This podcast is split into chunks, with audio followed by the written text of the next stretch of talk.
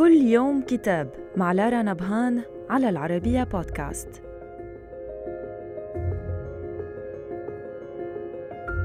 نتناول اليوم كتاب حارس قبر الجمهورية للكاتب اللبناني فايز قزي الذي كان مقربا جدا من رئيس الجمهورية ميشيل عون أكثر من عشرين عاماً. ورصد الكتاب كل حركات وسكنات عهد عون الذي سمي بالعهد القوي.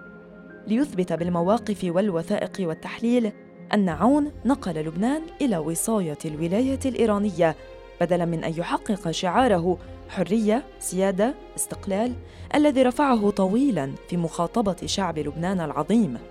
وقزي كان مقربا جدا من عون عندما كان قائدا للجيش ثم رئيسا للحكومة العسكرية عام 1988 واستمر كذلك حتى عام 2006 عندما وقع عون غداة عودته من المنفى في فرنسا عام 2005 ورقة تفاهم مع حزب الله فابتعد قزي عنه لأنه رأى في هذا الاتفاق انتقاصا من سيادة لبنان وتغييرا في المبادئ والشعارات التي رفعها عون وذهابا إلى حضن ولاية الفقيه الإيرانية.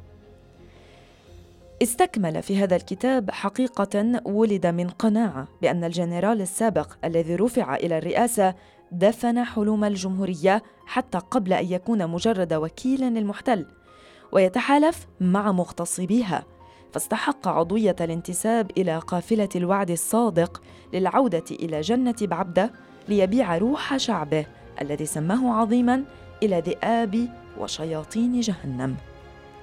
صدر الكتاب عن دار سائر المشرق في بيروت وإلى اللقاء مع كتاب جديد.